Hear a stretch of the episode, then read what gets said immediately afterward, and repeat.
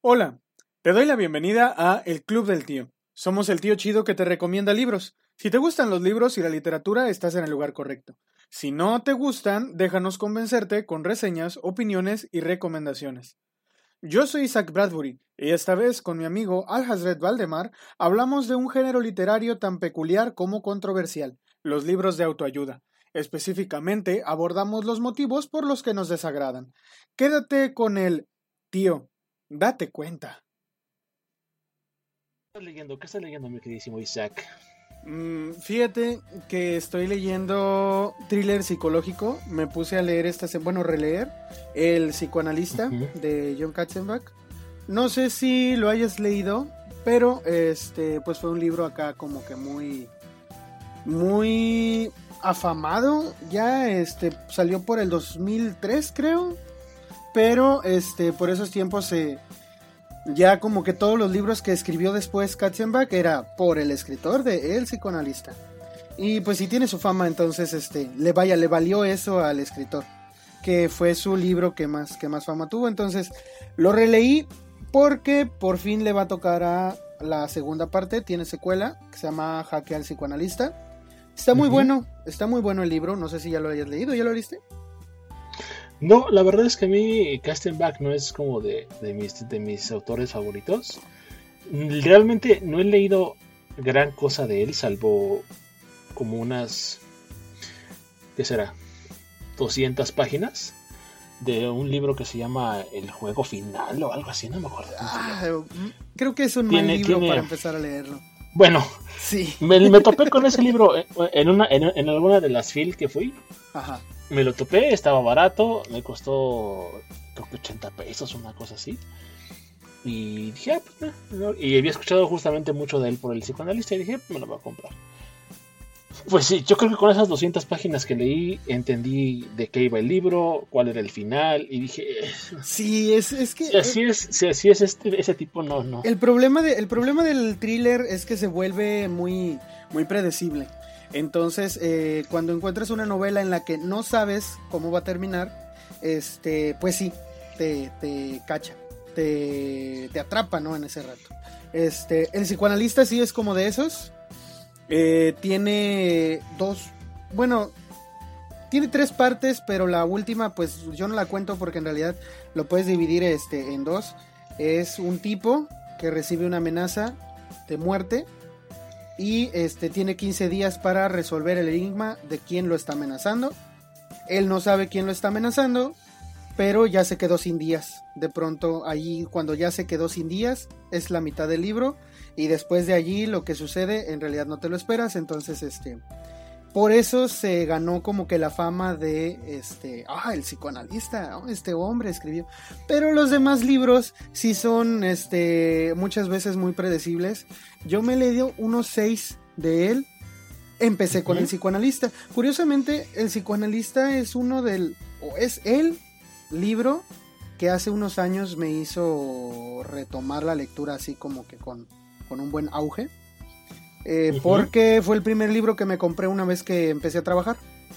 Entonces, este, como empecé a trabajar y un día estaba pasando por, por Sanborns, este, y viendo ahí chucherías y todo lo que venden en Sanborns, este, que en realidad no sé a qué se dedica Sanborns, pero tiene, tiene de todo. Este, en el, en el espacio de la librería yo dije, oye, qué chido, ya tengo para comprarme un libro, ¿qué libro me compraré? Y este, y como que me hizo ojitos, no sé qué me llevó a verlo. Lo busqué en Google, vi puras buenas recomendaciones y lo compré y tenía cuatro años, tiene cuatro años de eso. Este, ya te había comentado que tiene poco que yo, que yo leo. Eh, pero me enganchó y de allí ya, ya no he dejado de leer.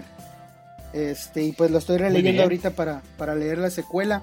Dicen, dicen, no sé, que la secuela quizá pudiera haber sido innecesaria. No me consta, tendría que leerlo.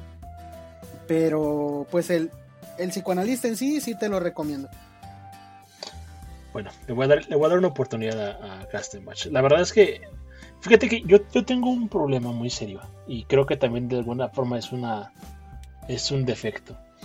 Si, si yo leo algo de un autor cualquiera y me decepciona, me decepciona el autor. Ah, Entonces, eh, ya no lo leo. O sea, ya definitivamente no lo leo. Por ejemplo, todo el mundo habla este maravillas de Alberto Chimal y que escribe súper bien eh, terror y así. Y, yo leí el prólogo que, que hizo para los tochotes estos de Mirlo de Lovecraft. Ajá. Y la verdad es que dije, este güey, ¿en serio? bueno, eh, eh, sabrás que, bueno, para Lovecraft yo soy súper, súper especial, no sé, sí, sí, es mi autor favorito. Entonces, este, cualquier cosa que... Al y Valdemar nos puede decir algo al respecto. Exacto, uno, uno, uno por, por, por Lovecraft y otro por Poe, ¿no? Ajá. Entonces, este, no, me decepcionó terrible. Y dije, no, este, Y, mucho me han dicho, no, es que escribe muy bien y bien. Pues lo diré a su madre, güey, porque a mí me gustó. no, sí, te entiendo, te entiendo. Oye, ¿sabes cuándo decidí yo de leer a Katzenbach? Este, porque había decidido dejarlo. Eh, cuando leí El estudiante se llama. Entonces, eh, El estudiante es un libro súper tedioso, con un final muy predecible, pero, eh, ¿cómo te digo? Él se esfuerza, o sea, se nota que se está esforzando demasiado para, para hacerte creer que no vas a saber cómo termina, pero ya sabes cómo termina. Entonces me pareció insultante que creyera que me puede hacer tonto después de haber leído. Digo, tiene muchos más libros, en realidad no sé cuántos libros tiene, pero yo digo que tiene más de 10. Y ya es decir que alguien tenga más de 10 libros publicados. Este, pero pues si después de leer 4 o 5 lees uno y te quiere hacer tonto, o sea, ya como que dices, bueno, mira, ya, ya llevaba 5, ya le hubieras parado ahí. Entonces, yo creo... Yo, yo creo que eso es, es, un, problema también con muchos autores. Quieren ser muy prolíficos por, por vender, o sea, por, por tener lana.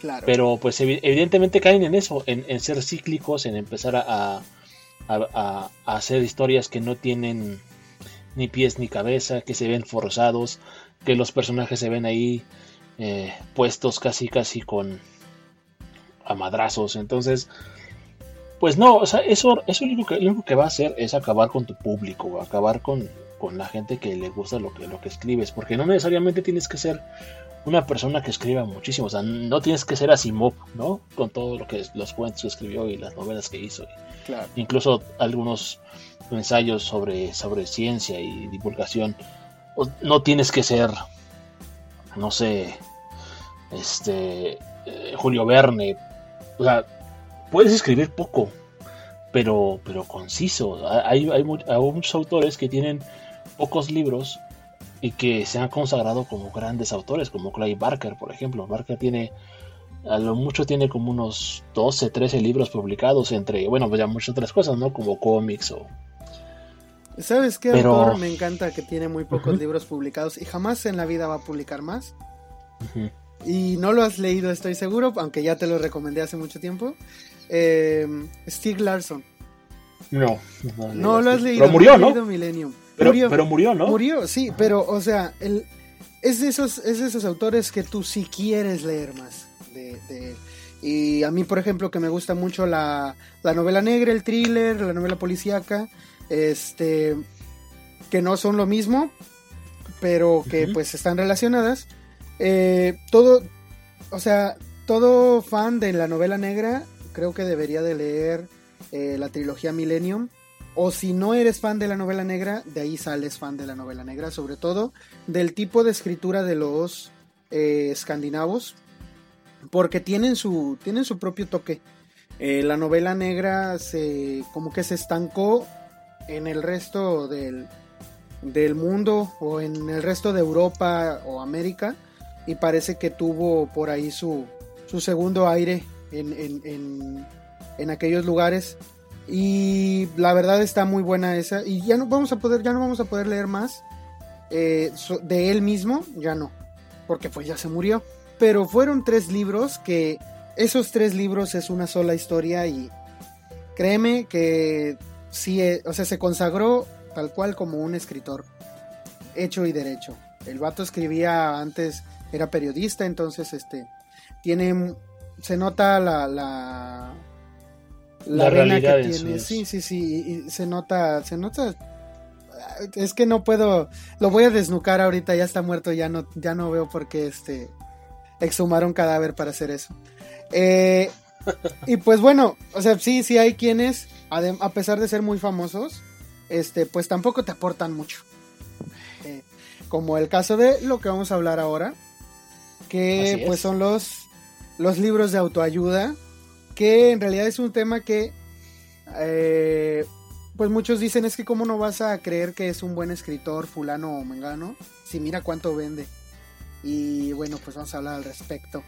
¿Qué experiencia has tenido tú con los libros de autoayuda y cuál es, a raíz de esa experiencia, tu opinión al respecto? Pues mira, la verdad es que la experiencia que he tenido con ellos ha sido el 100% de las veces mala. Es algo... Son, son libros que definitivamente yo creo que no deberían de existir. Porque realmente no, da, no hacen...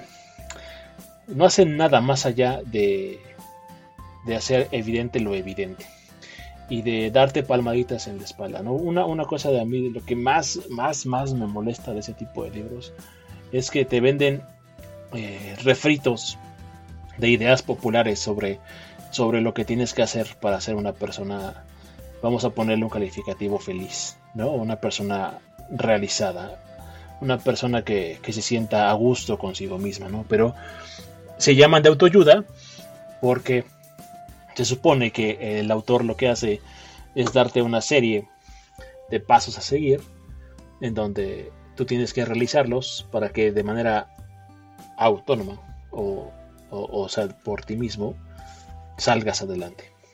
Pero todas esas son cosas que seguramente tú ya sabes. Y hay un, hay, una, hay, un, hay un denominador en todos estos libros que es que tienes que ser eh, disciplinado, que tienes que ver siempre el lado positivo de las cosas, que las cosas siempre pasan por algo, etcétera, ¿no? Y la realidad de las cosas es que esos son consejos que te puede dar cualquier hijo de vecina en un café, en un Starbucks, ¿no? Entonces, no hay nada nuevo ni nada de valor real que te puedan aportar ese tipo de libros. Esa es mi, mi, mi experiencia con ellos, porque yo nunca he leído un libro de autoayuda. Nunca, nunca. Y lo digo con toda seguridad. Que me haya dado o que me haya ayudado en algo. Nunca, jamás. y, y, si los he leído, la realidad es porque a veces eh, soy muy morboso para ese tipo de cosas, ¿no? Porque, por ejemplo, yo digo, bueno, ¿cómo una persona va a pagar dinero porque le digan qué hacer con su vida? Y llegué a la, a la conclusión de que a la gente nos gusta culpar a otras circunstancias de que nuestra vida está mal. Y eso es lo que hacen los libros de autoridad, eh, especialmente hablando, por ejemplo, de los de Coelho. Ese tipo es, es, la peor cosa que le pudo pasar a la humanidad entera. Eh, eh, él, aparte, aparte de, todo esto que acabo de decir, tiene, tiene su, su propio sello, ¿no? Que es, es su, su, su famoso pide y el universo te lo concederá. No, el universo conspirará a tu favor. Exacto, ¿no? Y es como de, pues tú siéntate y, espera lo mejor, ¿no? Y va a llegar. Hay, un, hay, una, hay una parte del alquimista que e, es, esa parte nunca jamás en la vida me la voy a poder quitar de la cabeza porque se me hace lo más estúpido de este mundo. Le dice eh, el alquimista al aprendiz que está un señor vendiendo eh, golosinas en una plaza, ¿no? Y están ellos ahí, ¿no? Y le dice, mira ese hombre, ¿tú crees que ese hombre es feliz? Y el, aprendiz le, dice, no, pues no sé. Está, está vendiendo. Dice, no, ese hombre es un esclavo.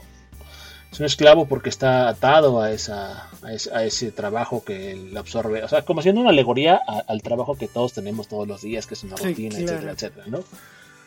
Y dice, y mira, mira, mira a tu alrededor, hay un día hermoso y, él se lo está perdiendo por trabajar. Y yo digo, a ver, o sea, ¿cómo, cómo se te ocurre, en qué, en qué momento se te ocurre decirle a la gente que está bien ser mediocre por admirar el paisaje? O sea, no estoy diciendo que sea malo eh, el tomarte un tiempo y respirar y, y salirte de la rutina, pero eh, para poder llegar a esa, a esa situación en donde tengas el tiempo, el dinero y el espacio para poder hacer ese tipo de cosas, primero tienes que tener una base que, que, sustente tu propia existencia, ¿no? El trabajo te lo va a dar. Que el tipo ese que está vendiendo sus golosinas esté eh, esclavizado en un horario eh, o en un lugar para poder obtener esos medios económicos que, necesita, no quiere decir que sea un esclavo. Más bien el esclavo es esa persona que eh, necesita que le digan ese tipo de cosas para poder sentir bien consigo misma. Porque ni siquiera es libre de sentir lo que quiere sentir o de, o de pensar lo que quiere pensar. O sea, e, e, el, e, el, tipo este, él lo está poniendo a un personaje ahí, sin sentimientos, sin necesidades, simplemente le está diciendo que es una persona que está vendiendo y que el hacer ese, eso pues lo hace un esclavo, ¿no? Pero porque una persona sí tiene que, tiene que ser un esclavo de algo que le está dejando una remuneración y que probablemente él en tres años va a dejar de vender sus golosinas y a lo mejor va a poner un establecimiento, va a contratar gente y él va a tener más tiempo para irse a contemplar el, atardecer. Exactamente, y es que mi problema también con los, con los libros de autoayuda es que te hablan de alguien que no eres tú.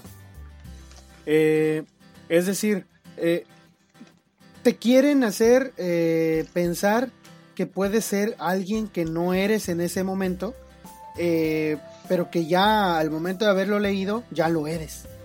es decir, se basa como que pone, pone una experiencia que tú no has vivido, la pone como si, si fueras tú. A eso me refiero viene y te dice, es que tú puedes ser este, feliz, tú puedes ser rico, tú tienes que, por ejemplo, al, decir esto de que, de que no es, este, de que uno no debería de ser esclavo, obviamente está haciendo una, una alegoría a lo, que, a lo que uno vive todo el tiempo, que uno tiene que despertarse temprano para ir a trabajar y bla, bla, bla, de lunes a viernes, si bien nos va, y este, y pues solo tienes los fines de semana. Y o sea, esa es la verdad para la mayoría. Son muy pocas personas las que tienen el poder adquisitivo de darse semanas libres y no preocuparse por su sueldo. Y allí es el problema de lo que hacen estos libros. Te hacen pensar que tú, siendo de toda esa mayoría que no tienes todavía a tu alcance esta capacidad de deslindarte de otras responsabilidades, te hace pensar que sí puedes hacerlo, que sí te puedes deslindar de esas responsabilidades. ¿Por qué? Porque pues hay que, hay que ver, hay que disfrutar, hay que vivir experiencias, porque hay que este... Pero parte de la, o sea, parte de eso te hace como que hacerte irresponsable, o sea, al final de cuentas no te está hablando de, de lo que eres tú en este momento te está hablando de una idealización de lo que quieres ser y no hace más que alimentar esa idea, pero no darte este, herramientas útiles para, para que lo logres. O sea, el, de hecho, en vez de que en vez de que te dé herramientas para que tú lo hagas, te, te deja en un estado pasivo de acción y, y no resuelves nada absolutamente. Muchas personas piensan que cuando terminan de leer un libro de autoayuda, este, ya, ya son felices. Y no. O, están leyendo el libro y dicen, ah, es que estoy leyendo el libro y, este, estoy en camino de ser feliz. Y no es cierto. Estás leyendo un libro. Un libro como cualquier otro y nada más. Pero no vas a terminar ese libro siendo feliz si no hiciste nada diferente de lo que de lo que ya hacías. Y de ahí es donde yo, hay una frase que en donde yo trabajo, este, veo seguido, que decía, no me acuerdo quién le escribió, parecía, parece que fue Newton, no me acuerdo bien cómo es este, quién era el que le había dicho, pero dice que si quieres hacer, tener resultados diferentes, necesitas empezar a hacer las cosas de manera diferente. Entonces estos libros lo que hacen es que pues te, te impulsan a quedarte siempre en, la, en el mismo lugar donde ya estás y no te ayudan a, salir de esa zona de confort en donde, en donde te tiene tus circunstancias y te, te ayudan a, a, darte autocompasión. a darte palmaditas en la espalda, como decías. Este, no te preocupes, todo va a estar bien, tú estás bien. Este, es el mundo el que tiene que ayudarte, es este, pues la famosa frase otra vez, el universo tiene que conspirar. Si lo deseas con muchas ganas, este, lo vas a lograr. No, no es cierto. Este, hay muchas cosas que hacer antes de poder lograr una, una meta. Y en mi experiencia personal con los libros de autoayuda, este, me di cuenta de que no te ayudan en realidad a, hacer esto. Yo sí leí algunos libros, este, por ejemplo, me leí El vendedor más grande del mundo, que fue para la, fue para la escuela y em, este maestro me hizo leer otros cuatro libros también. Este, me hizo leer El vendedor más grande del mundo de Ogmandino. Me hizo leer El pez de papel que aprendió a nadar. No me acuerdo de quién es. Este, me hizo leer Los siete pasos para la gente altamente efectiva. Y me hizo leer otros dos libros. Uno, ese sí era muy técnico, era un este se llama Harvard Business Review. Tengo entendido que sale una cada cierto tiempo, no sé si cada año, pero es como una enciclopedia, entonces no le entendía nada. Y me hizo leer otro libro del que quizá pudiera hablar más adelante, me gustaría mencionarlo más adelante, pero que ese fue el único. Los otros tres que fueron de autoayuda, o sea, me dejaron igual, me dejaron sin, con un mal sabor de boca porque siento que perdí tiempo a leerlos. Y aparte, pues sí, me llevó la impresión de que no, no me estaban impulsando a hacer nada. Nada en absoluto con, ni con mi vida, ni con la situación que estaba pasando. No los leí porque me sintiera encerrado, desesperado. Los leí por una tarea. Quizá es, pudieran decir, ah, es que por eso no te gustaron, porque los leíste porque era una tarea. No, sí, sí me gusta leer. Y cuando estuve en la preparatoria, que fue cuando los leí, este, leí, leí más o menos algo, algo decente de libros. Este, pero, pero no, esos no, no me sirvieron para nada, me sirvieron más algunos otros libros sobre aventuras que te enseñaban a, hacer este, a ser valiente, por ejemplo, a aceptar retos, libros de, de Julio Verne que te enseñan que pues a lo mejor tienes una idea medio loca, pero, pero la puedes hacer. Creo que esos libros me servían más que pues las tonterías estas de autocompasión y, y, sí de, autosatisfacción que te, que te vendían en estos libros. Y es que es algo bien... Yo creo que hasta cierto punto es algo que, que, la, misma, que la misma naturaleza de, las personas, eh, esos autores existen porque la gente necesita de eso. Y yo creo que más bien cuando te haces consciente de que tu vida está a cargo de lo que tú haces y de que, por ejemplo, o sea, yo no voy a entrar aquí en temas sobre creencias y mucho menos porque yo tengo que decir algo, la verdad es que también yo, yo sí creo que existe algo allá afuera, ¿no? Yo sí creo que hay algo eh, eh, a lo que se le pudiera llamar Dios, ¿no? Definitivamente no soy una persona a la que le, a la que le guste o esté en comunión con las ideas de ninguna religión, pero yo sí creo que hay algo allá afuera, ¿no? O sea, yo, yo sí creo que este, este universo es algo digamos, eh, incomprensible todavía para nosotros. Y hay muchas cosas allá afuera que no entendemos.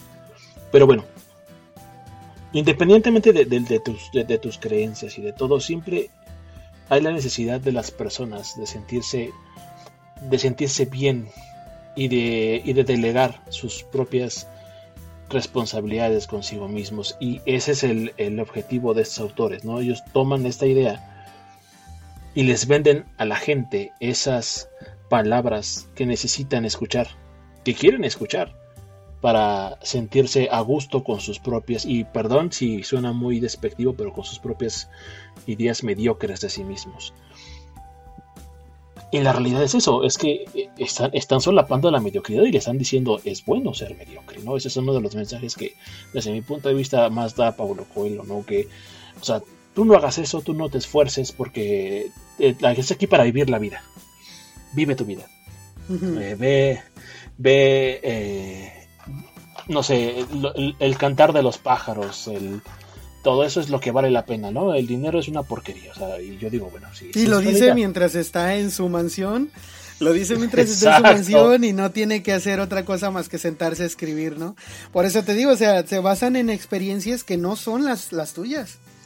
Se basan esos libros en experiencias que no son las tuyas, porque es muy fácil para alguien que está, este, quizá sea, sea su primer libro, supongamos que es alguien que escribe su primer libro. Te aseguro que si alguien escribe su primer libro de autoayuda, este, no es alguien que este, esté batallando en ese momento para conseguir algo de comer. No es alguien que esté batallando en ese momento para conseguir un trabajo, ni para este, ni esté batallando en ese momento con una enfermedad. Es alguien que ya está bien acomodado, tiene una vida de clase media alta o alta o más. Y este, y ya no está hablando de una experiencia eh, que se relacione con el lector, sino que está hablando de su lugar este, como favorecido por, por lo que haya hecho, porque evidentemente uno puede llegar a cierto estatus por pura casualidad, y no quiere decir que el universo conspiró a tu favor, quizá las, este, la probabilidad y la estadística conspiró a tu favor y compraste un, un cachito de lotería y te la ganaste. Y este, y quizá eso fue lo que te, pero quizá fuiste alguien que heredó dinero que tus papás se esforzaron por trabajar. Quizá tú mismo te esforzaste por trabajar y las personas que se esfuerzan por trabajar y, y, tener y tuvieron una vida dura, por lo general, desde mi desde mi experiencia, esas personas no consumen ese tipo de literatura porque pues lo consideran igual que igual que yo, igual que tú, lo consideran pues pues basura, ¿verdad? Lo consideran una literatura que no que solo te hace perder el tiempo. Y otra cosa que hacen esos libros, aparte de que pues no sacian una necesidad que tú tienes, porque como bien dices, surgen de la necesidad que tienen las personas de una, de una satisfacción personal, de la autorrealización, quizá la necesidad de consuelo, no sé, pero pero al final te dejan con más este, necesidades de las que ya tenías, porque no sé si te has fijado que empiezas a leer un libro de autoayuda y empiezas a, a ver que supuestamente tu vida tiene más problemas de los que ya de los que tú pensaste que tenía. Y entonces este resulta que tu relación con tu pareja está pésima, resulta que tú eres un pésimo hijo, que tú eres un mal hermano, que tú no sabes tener amigos, que o sea, y entonces te empiezan a preocupar por todas estas cosas que tú ni siquiera sabías que tenías, pero ahí dice el libro que sí las tienes y entonces te pone te pone este en el papel de no pues necesito más y ahí es donde yo veo es lo que menos me agrada de todo esto la maquinaria que, hace que estas personas en vez de hacer algo verdaderamente con su vida solo consuman más porque al crearle estas necesidades extra que no sabían que tenían entonces ahora tienen que comprar más y más y más libros de autoayuda para solucionar cada una de las cosas que están mal en su vida según lo que les dijo el libro. Y además, fíjate que pasa algo extraño. El, eh, yo, creo que también hacen, a la gente, la, hacen, la hacen prejuiciosa. Y la vuelven un tanto fanática de, de, ciertas cosas. Muchas personas que yo conozco que consumen ávidamente ese tipo de literatura son personas que se la pasan dándote consejos y haciéndote, eh, haciéndote formar parte de su, de su forma de ver la vida. Es decir, te dicen, no, no es que tienes que ser todo, tú tienes que ser positivo, no pienses negativo, eso está mal, no hagas esto, no hagas aquello. No digas esas palabras porque seguramente vas a, dañar a alguien. En los sentimientos y ya, o incluso así cosas más místicas, es que tu aura se va a poner, o dices, güey, cálmate, o sea, esas son estupideces, ¿no? Y tú lo tienes en tu cabeza porque tú estás mal, es una persona que está mal de su cabeza y que necesita que le digan todo ese tipo de cosas para saber que eh, se siente bien consigo misma cuando en el fondo eres una persona que le gusta andar enjuiciando a todo el mundo porque no es de las ideas que tienes tú. Y, pasa mucho, porque me acuerdo, hace, hace ya mucho tiempo, yo estaba todavía en la secundaria, eh, cuando recién eh, salieron estos vendedores que subían a los camiones a, con discos, con música y todo, se subió una, se subió una señora con frases de Mariano Osorio. sí, güey. y había, había una que es súper famosa, ¿no? que es la de no te metas en mi vida, ¿no? De, un, de un, de un chavo que le dice a su papá, no te metes en mi vida. Y el papá le empieza a comentar, no te metes en mi vida, pero tú te metiste en la nuestra, que no sé qué. Que eh, pues tú, eh, por tu culpa, tu mamá no podía ir, no sé qué, a fiesta, así que dejamos de no sé qué. Y digo, pero, o sea, güey, no mames, el niño no te pidió nacer. Pues si, tú, si ustedes dejaban de ir a fiestas fue porque ustedes se embarazaron. O sea, este güey no te pidió, no te dijo, a ver, güey, méteme en la panza y ya voy yo arruinarles toda su. O sea, no, güey. O sea, si te que es el típico, que es el típico, pero muy válido reclamo de todo adolescente. Pues sí, Yo no pedí nacer. O sea, es totalmente válido. Uno no es tiene la, verdad. culpa de estar aquí. Claro. Es la verdad, o sea, y si, si alguna vez eh, eres padre, igual si el que nos escucha es, es padre, sabrás que el hijo que está ahí contigo no te pidió estar ahí. Y si tú te desvelas, si tú eh, gastas, si dejas de gastar dinero en cosas que te gustan, porque tienes que hacer cosas por tu hijo, eso es tu responsabilidad. Y ese es justamente el meollo que tengo con la literatura, que también eh, eh, aplica perfecto para estos consejos de autoayuda.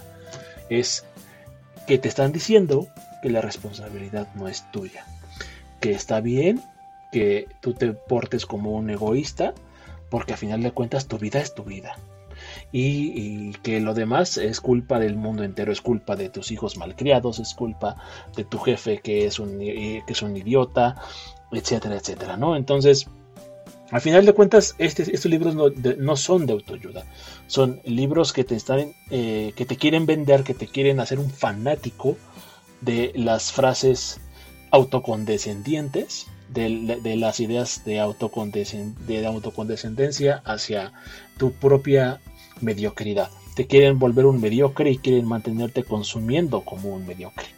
Y lo logran, la verdad es que lo logran. Hay mucha gente que es así, hay mucha gente que los consume porque se sienten ah, bien con ello. Y, como esos, hay, hay, como, digamos, una, una subdivisión. Están estos libros como los tipo Coelho, Carlos Cuauhtémoc Sánchez, eh, Roberto Kiyosaki con esta cosa de padre rico y padre bueno que es una porquería de libros madre. Este, y están por otro lado los que van un paso más allá, que para mí son los más peligrosos. Los que ya hablan de temas de aura, de ángeles, de espíritus de luz y espíritus de oscuridad. Y bueno, una sarta de estupideces que dices, realmente hay muchísima gente allá afuera que lo consume y que lo hace parte de su propia personalidad y de repente se vuelve gente nefasta, o sea, de verdad, eh, ellos podrán creer que son las mejores personas del mundo porque han leído ese tipo de cosas y lo peor de todo es que se supone que el mensaje de estos libros es eh, que tienes que ser una persona buena, ¿no? En general, pero acaba siendo una persona horrible, una persona nefasta porque juzgas a todo el mundo, te la pasas hablando mal de todo el mundo, te la pasas, eh, por ejemplo, no sé, pasa, pasaba mucho con una señora que conocí que igual era así de este tipo de personas y que se la pasaba hablando de es que Juanita no sé qué cuántos novios tiene y esta no sé, o sea, se mete en la vida de todo el mundo.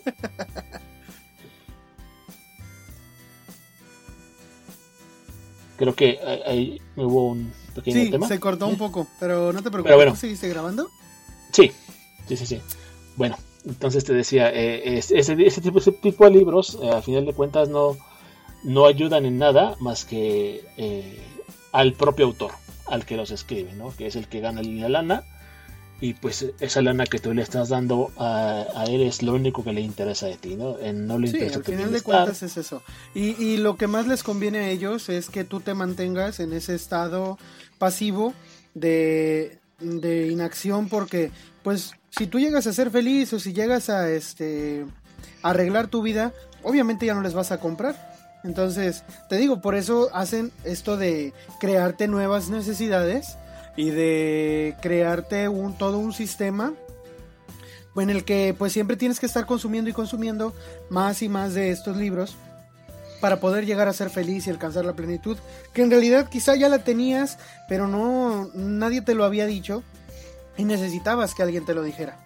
Y yo entiendo este problema, o sea, yo entiendo que hay gente que lo necesita, pero pues para eso están los, los psicólogos, para eso están los buenos amigos quizá, este, ya cuando es un asunto más, más grande, pues están los psiquiatras, digo, ya cuando andas pensando que, ya cuando el, asunto te lleva tal que, que crees que que una palabra puede afectar a otra persona tal cual como, como si fuera un hechizo que dijeras al aire. Y, o sea, ya es, ya es, ya es una cosa psicológica eso, que te lo, que te lo creas. Yo, a diferencia de ti quizá, porque yo pertenezco a un grupo religioso, este, eh, mi punto de vista es que existe un ser supremo y todo. Y aunque yo estudio la Biblia, yo me he dado cuenta que la misma, la misma Biblia no te dice que te quedes pasivo ni que te quedes sin, sin actuar.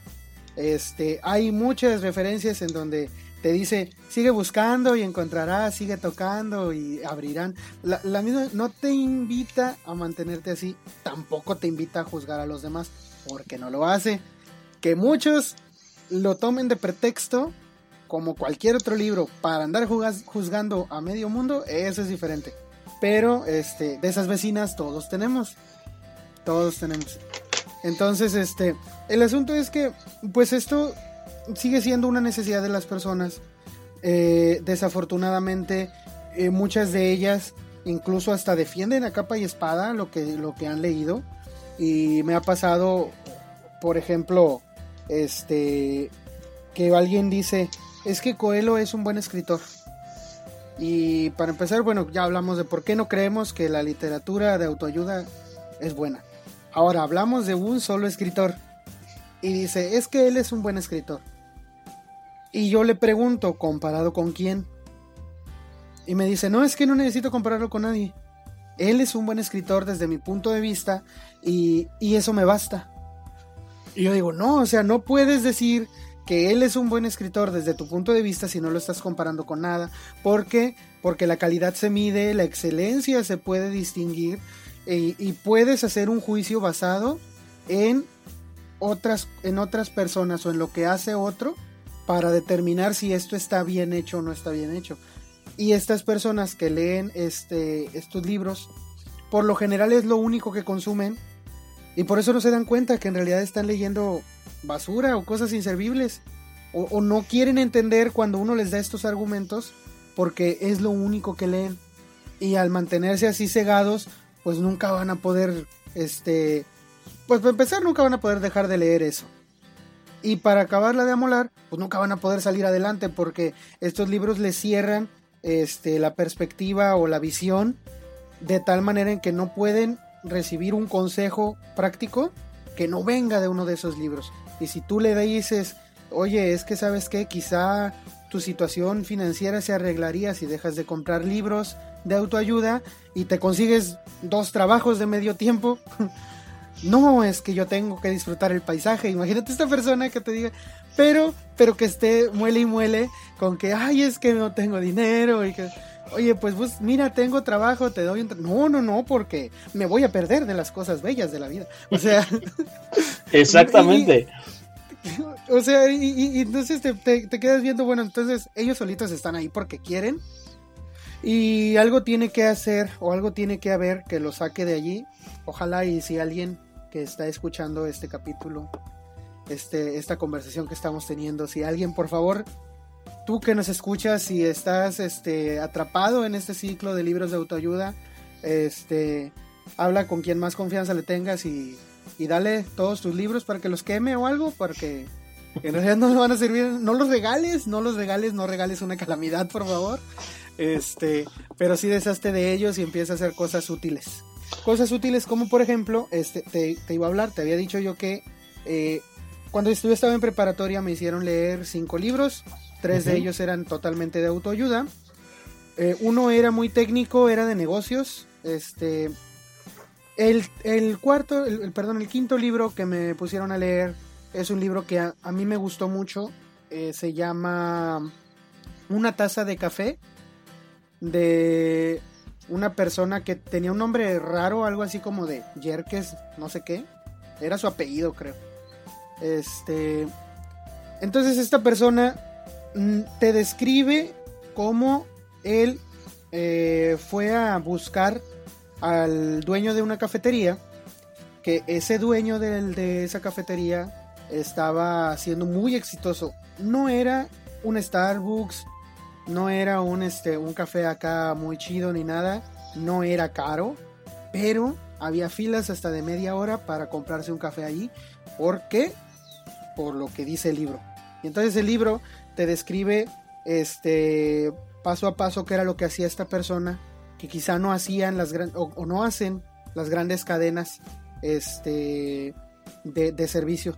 Y entonces te decía, mira, es que si tú, si tú quieres tener un negocio, si tú quieres emprender un negocio, eh, hay estos pasos para que tú eh, pues lleves a flote esto. Para empezar te hablaba un poco de la administración que tenía el negocio de cómo pues también a la hora de que quiso poner una segunda sucursal no funcionó esa segunda sucursal por el servicio al cliente que tenía. No era el mismo. Como no eran las mismas personas que atendían no atendían igual a los clientes y esa cosa quebró y solamente se quedó la, la, primera sucursal. Te invitaba a tomar en cuenta varios aspectos a la hora de poner un negocio, a la hora de, tener cierta disciplina con tus horarios, por ejemplo, porque muchas, muchas cosas de... Muchos libros te pueden decir que tú puedes ser tu propio jefe y así vas a disfrutar de, de mucho tiempo libre. Y es totalmente lo contrario. Si tú resultas siendo tu propio jefe, tú vas a tener muchísimo menos tiempo libre, sobre todo al inicio, que, el que tenías cuando trabajabas este, ocho horas diarias para un patrón.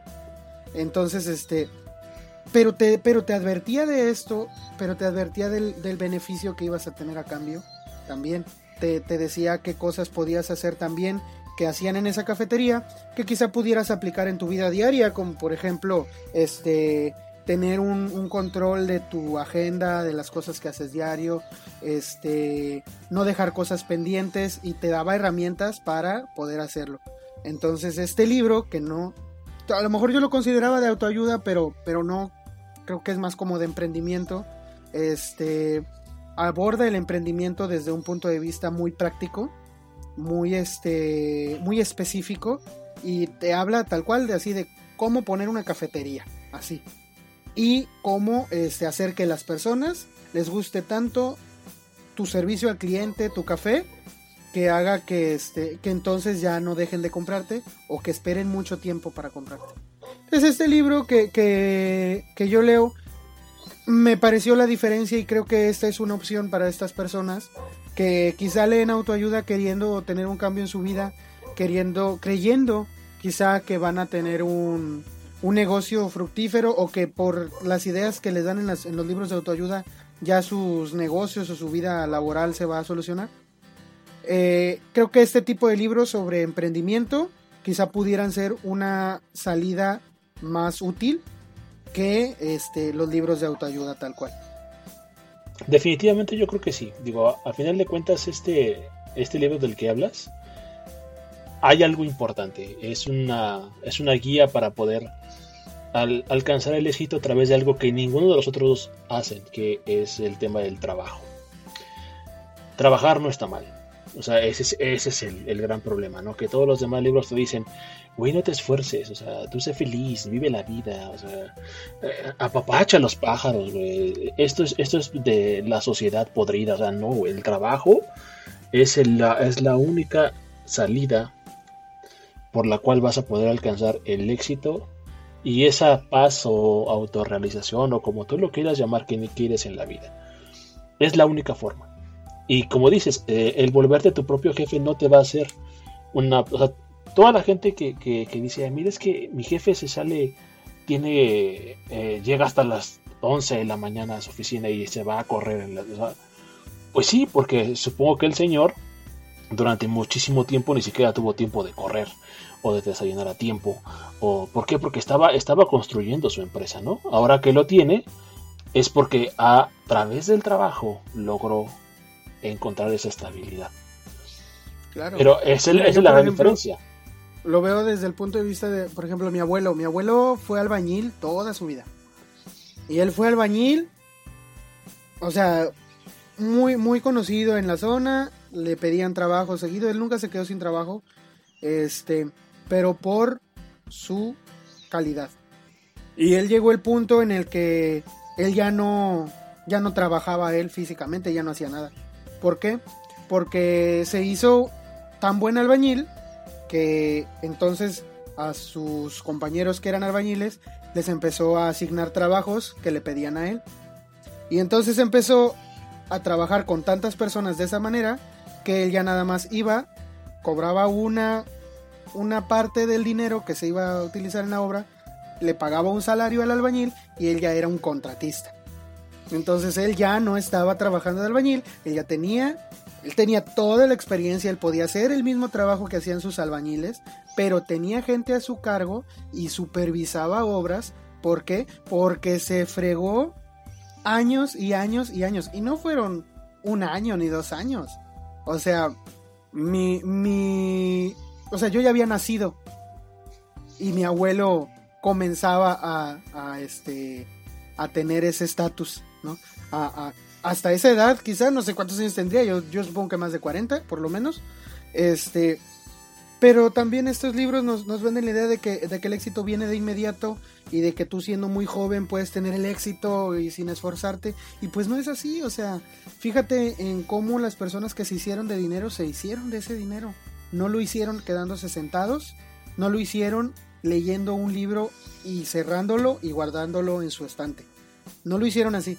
Hicieron despertándose temprano, este, quizá ni desayunaban bien como bien, como tú dices, este, se desmañonaron, llegaron muy tarde a su casa durante un muy buen tiempo hasta que tuvieron este la oportunidad de delegar más responsabilidades a la gente que ellos les pagan.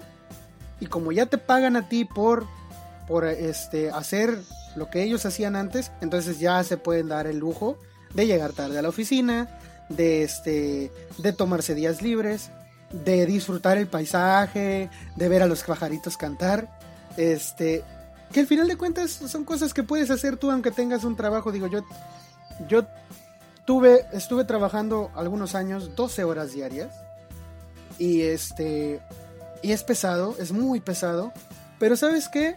Eh, sí podía escuchar el canto de los pajaritos a las 7 de la mañana que yo salía del trabajo. Y se sentía bonito mirar este un amanecer o un atardecer, prestarle atención a esas cosas, sí, sí es útil, sí es útil porque ver bellezas y ver el lado bueno de las cosas sí es útil eh, para levantarte un poco el ánimo, pero no es todo lo que tienes que hacer. No representa todo el camino hacia tu meta. En realidad lo que tienes que hacer es mucho más y representa mucho más esfuerzo que solo leer las ideas de alguien más para que se queden en tu cabeza y no hagan ningún este no genere ninguna acción. Al final de cuentas eh, es la acción lo que va a hacer que tú seas feliz y no que... Y pues sí, o sea... Y no lo que diga No que te hagas dependiente. Claro. Y, y otra cosa, pues es que... Pues además estas cosas son bien caras. O sea, dijeras tú que son libros que cuestan baratos. Son, son libros caros. Y por lo menos tú y yo que compramos libros, digo, yo prefiero tener un libro este caro pero que que esté chido, que yo disfrute mucho, eh, o que me invite a hacer algo útil, o que simple y sencillamente la historia me, me agrade este, lo bastante como las que comentábamos al principio, a tener este, pues un libro caro que no, me va a ayudar de nada.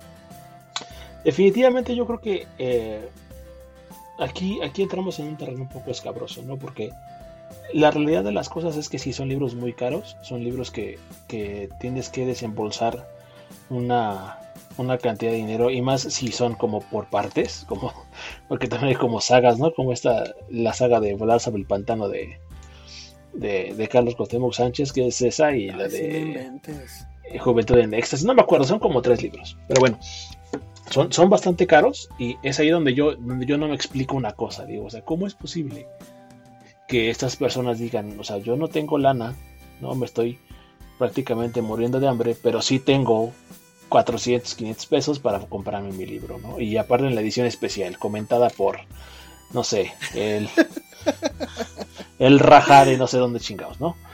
Entonces, este, es algo, es, algo muy contradictorio, es algo muy contradictorio el decir que puedo comprarme un libro pero no tengo dinero. Y además, es, eh, te vas a comprar un libro según para poder ser una mejor persona y acaba siendo una persona en el sentido emocional más dependiente de nuevo de esta literatura, de ese tipo de, de, de, autores y de sus ideas. Entonces, definitivamente yo creo, si, si puedo ah, dar un mensaje con todo esto que acabamos de decir ahorita a las personas que nos escuchan, es que eh, tomen el control de su vida por ustedes mismos. No, no, no, no, dependan de lo que nadie les dice, ni incluso ni lo que yo estoy diciendo ahorita. si quieren leer esos libros, pues ya su dinero. A mí no me gustan, eh, tengo mis eh, razones que he explicado de por qué no me gustan, porque considero que son una, una basofia. Pero eh, no, hay, no hay mejor forma que agarrar el toro por los cuernos y decir quiero hacer esto de mi vida. Y ponerte esa meta y hacer lo necesario para alcanzar esa mesa. obviamente hacerlo de manera todo por la derecha, ¿no? Dicen por aquí coloquialmente. Entonces, trabaja mucho, pon esa meta como prioridad y, haz que sucedan las cosas, pero no esperes que, las cosas sucedan nada más, porque si, si tú no haces absolutamente nada para que eso suceda, pues simplemente no va a pasar. Y por otro lado, también yo, yo, también creo eso, yo creo que eh, la vida te da espacio para cualquier cosa que necesites, ¿no? Mucha gente acá se queja del tráfico, de que es mucho el tráfico, de que hay muchas eh, horas en, en tu carro. Bueno, pues ¿por qué no ocupas esas horas para hacer algo bueno por ti mismo? ¿no? Escucha música, pon un audiolibro, si estás en tu carro. Y si vas en el transporte, pues lee un libro. A nosotros, este escúchanos a nosotros principalmente. No. Claro. Eh, pues o, ponte tus audífonos, sube la música y ponte a ver por la ventana el paisaje, ¿no? Y si te tardas un traslado de dos horas, pues tienes dos horas para ti mismo, que en ningún otro momento del día seguramente vas a tener. Pero caemos en esta, en esta situación, ¿no? Porque al final de cuentas es eso, muchas personas queremos estar siempre culpando a todo el entorno de que, de que, eres infeliz. O sea, nunca, nunca vas a ser tú el culpable y ese es el problema. Porque mientras sigas en esa idea, estos autores te van a tener de los huevos, así tal cual. ¿no? Y te van a seguir sacando tu lana y tú vas a ir gustoso comprar eh, el nuevo libro de Paulo Coelho que honestamente yo lo ocuparía si me encuentro uno tirado en la basura para nivelar mi, mi librero para que no se me vaya de lado, que es lo único bueno que puede ser, porque yo creo que si lo uso para limpiarme me va a dar cáncer o algo así. Entonces,